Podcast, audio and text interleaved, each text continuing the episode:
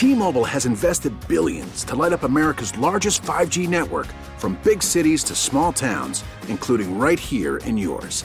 And great coverage is just the beginning. Right now, families and small businesses can save up to 20% versus AT&T and Verizon when they switch. Visit your local T-Mobile store today.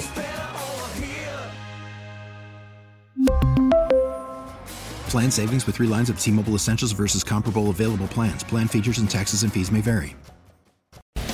It's Fighters Fury on AM 790 The Ticket. All right, welcome back, Fighters Fury here on 790 Ticket. We're about to get around Fields and Downstairs Convenience Stores guest line. There we will find one of the finest young fighters in the boxing game right now, Erickson the Hammer Lubin. He is going to be fighting October 14th against Jermell Charlo for the WBC Super Welterweight title. Erickson, thanks for the time, man. Really appreciate it. No problem, man. How you doing? I'm doing really well, man. So I want to start off with this. Uh, I was reading some stuff up on uh, up on your upcoming fight, and I was surprised to see some quotes from uh, Jermell Charlo, basically thinking that you don't you you you don't deserve the fight. That he was uh, he was a little upset that this was the matchup that he got. Uh, what did you make of that? Did you see that reaction from him, and what do you make of that?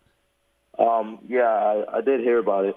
I didn't really um, read about it, but um, you know, he probably just looking for a, you know an easy way out. You know, he wants to fight. You know, either Jarrett Hurd, who's another champion, uh, or or Cotto, who's another champion. So I'm I'm pretty sure he's looking for an easier fight that he can make, you know, a lot more money and you know win another belt or something. You know, he he doesn't really want to fight a 21, about to be 22 year old. Well, you know, but we came up different. We came up different. I came up the route, you know, where I was fighting, you know, good op- good opposition. Ever since I turned pro, I never fought anyone with a losing record. So um, I, I earned this shot, and you know, it's time time for him to just push all that to the side and just fight. Were you surprised that this came that fast? No, I wasn't surprised because they told me, you know, after my last fight that you know they'll they'll push for the fight. My managers, you know, they pushed me real well. They pushed for this fight, and you know, we got the fight. So, so that's what um they they kept, their word, and you know, I I definitely appreciate my managers for you know getting me to fight because my last fight was a mandatory fight, so I definitely you know went out there and did what I had to do and earned that spot. Are, are you worried uh, at all, Erickson, about bright lights? This is going to be on a huge card. Showtime's uh, putting a lot of publicity. A big triple header. You're going to be at the Barclays Center. You, your face is going to be on the poster. Is any of that overwhelming to you, or is this all the things that were part of the plan? You're welcoming it. You're going to embrace it. Of course, I'm gonna embrace it. You know, most of my fights were on TV. You know, I got 18 fights and you know 16 or 17 fights were on, on national television. So definitely not the bright lights. You know, I've, I've been here before, and you know my last fight was at the Barclays Center as well. So um, it, it was even on a bigger card than what this might be. Um, what this might be. You know, it was on the Danny Garcia, Keith Thurman card. But you know, this this card shouldn't be slept on because you know it, it has six of the top 154 pounders, and I'm sure everybody's going to go out there and um, try to be that 154. You know, because when they mention the 154 pound division, you really don't mention just one person. So, know, this right here is a fight to show and prove. You know, and show why. You know, I think uh, why I'm the best in the 154 pound division. Actually, why I know I'm the best in the 154 pound division. And it's time for the world to see it. Well, you, you you got such an exciting style, man. I mean, some of the unorthodox stuff you pull out there, but you also you go for the finish. You put on a hell of a show for the fans. Is that something that you were, you was naturally built in the gym, or is that something that you you knew getting into the boxing game you had to be conscious about that you if you were gonna make a, a rise to the top that you not only had to win but you had to be entertaining. Well, yeah, I always try to, you know, look impressive. Like me and my team always say, you know, we don't get paid for overtime. So, you know, if um, if you get, if, I could get them out there, I'm definitely going to get them out there. You know, I just I, I try to keep this exciting style because you know I I try to keep the fans entertained as well. And, you know, it just comes from my hunger, and uh, I, you know, I want to be a world champion, multimillionaire. You know, um, just successful in this sport. You know, I want to go down in the history books as the greatest fighter ever, and uh, to be the greatest fighter ever. You know, I think nowadays you gotta you you gotta entertain. You gotta show why show why you know these dudes can't beat you. You gotta you gotta pretty much be undefeated, you know, like I am, and um, I feel like you know October 14th, I'll, I'll definitely show the fans why, you know, um, why they shouldn't doubt me. Who do you look upon getting into the you know 20, 21, soon to be 22? Who do you look upon as as, as a role model at, at your age, Erickson? Like boxing's a hard game and it eats a lot of people up and it can be scary and and you're so focused on getting into a ring, another man swinging fists at your at your head. It's it's a hard way to make a living. It's a hard life, um, and and you got lofty goals. So who who do you have as as your role models? I guess professionally, personally, um, to make sure that you, you, you get through this thing okay. Um, I definitely look up to Floyd Mayweather. I mean, just look back at his career. You know, he, he's done pretty much everything perfect, including his record. Um, you know, I I still got Mike Tyson as my mentor. You know, I signed with him when I came out came out of the amateurs. You know, they made a big stink about me um, turning pro, leaving leaving the Olympics, not going to the Olympics actually. And um, you know, Mike Mike just you know he's always been a mentor to me. Even when I see him now, you know, he um, supports my career. And um, yeah, well, I, I like the way um, Terrence Crawford's put together. Terrence Crawford, you know, I think one of the best in boxing, um, as well as Andre Ward. You know, just those type of dudes, you know. Uh, and if we're mentioning sports, you know, like LeBron James, just the way they, they put themselves together, you never hear anything negative about them. You know, they they're they're positive dudes and they're very successful in what they do.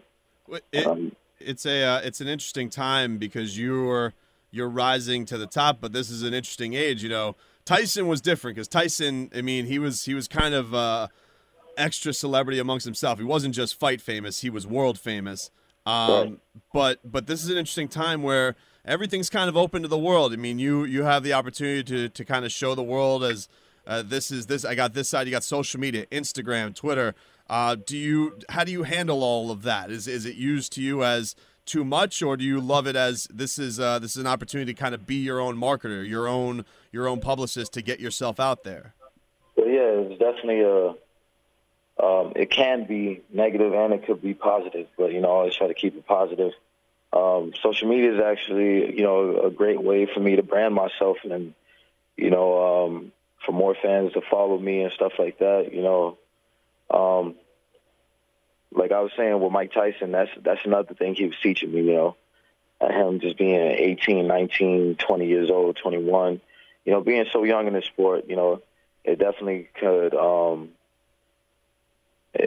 definitely could could make could make something out of you that you're not. You know, it could it could give you an image that you know that you you really don't have. Um, Mike was just telling me to, you know, I mean, just he was teaching me how to handle all that type of stuff and just you know with with media social media you know the press and all that type of stuff you know just always staying positive he told me you know because that's the mistake he felt like he made was it in what was what was it like first meeting him was it intimidating how did how did that connection come to be so early in your career um well he he came to the gym he was scouting you know a lot of fighters he was scouting a whole bunch of, of fighters. It was probably like 50, 50 kids, young and hungry in the gym. And you know, he just he really liked my style. He felt like I was really explosive, and you know, my work ethic. He he really admired it because you know, I sparred in front of him. I, sparred probably like 12 rounds, and I was I was telling him I'm a 12 round fighter when I was just like four and zero. Oh. You know, I, I was just you know real young. Ever since I can, ever since I was fighting the four rounders, I was telling him that I was a 12 round fighter. So he pretty much admired my my um my work ethic, and you know, ever since that, you know, he just you know decided to be you know in my boxing career, in my life, and you know, just mentored it. Well, you're such a young man. Did, did you get the grasp of like who this was? Like, holy bleep, this is Mike Tyson. Uh, was was that upon you? Because I mean, you you would have been very very young, and I guess Tyson's I mean, heyday and, and kind of second coming of his heyday. Right. Uh, I, I did know because, you know, I, I grew up on Mike Tyson, and it was exciting because, you know, Mike Tyson was watching me spar, and every time I came back to the corner, he was actually like telling me things I should do and things I should work on.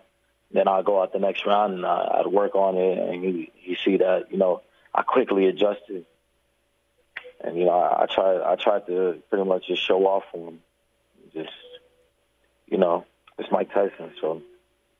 Talking to Erickson the Hammer Lubin, he's gonna be fighting October 14th. Barclays Center is taking on Jermell Charlo. You got those fists named, man. Jack and Sledge. How did they get named, and do you love one more than the other?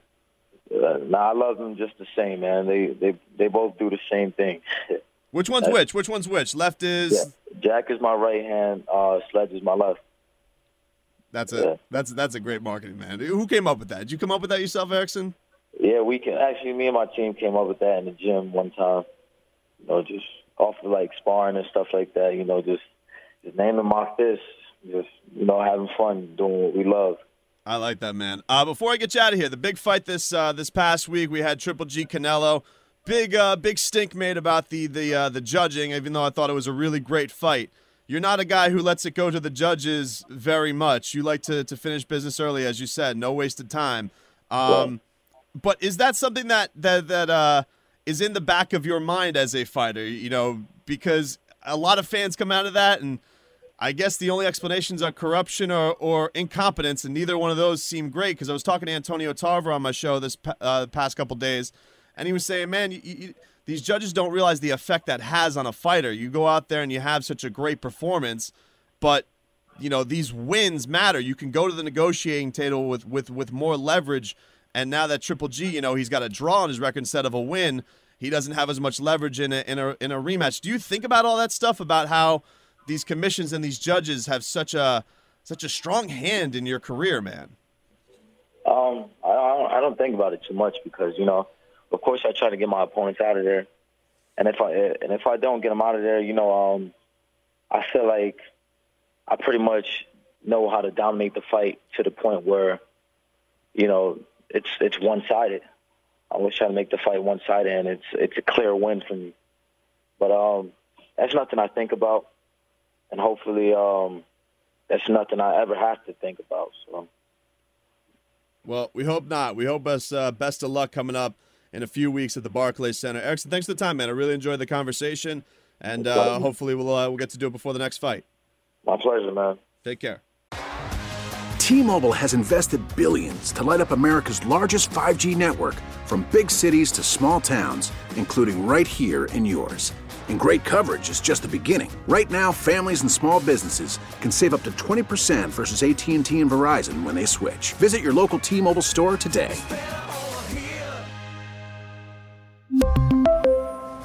Plan savings with 3 lines of T-Mobile Essentials versus comparable available plans. Plan features and taxes and fees may vary.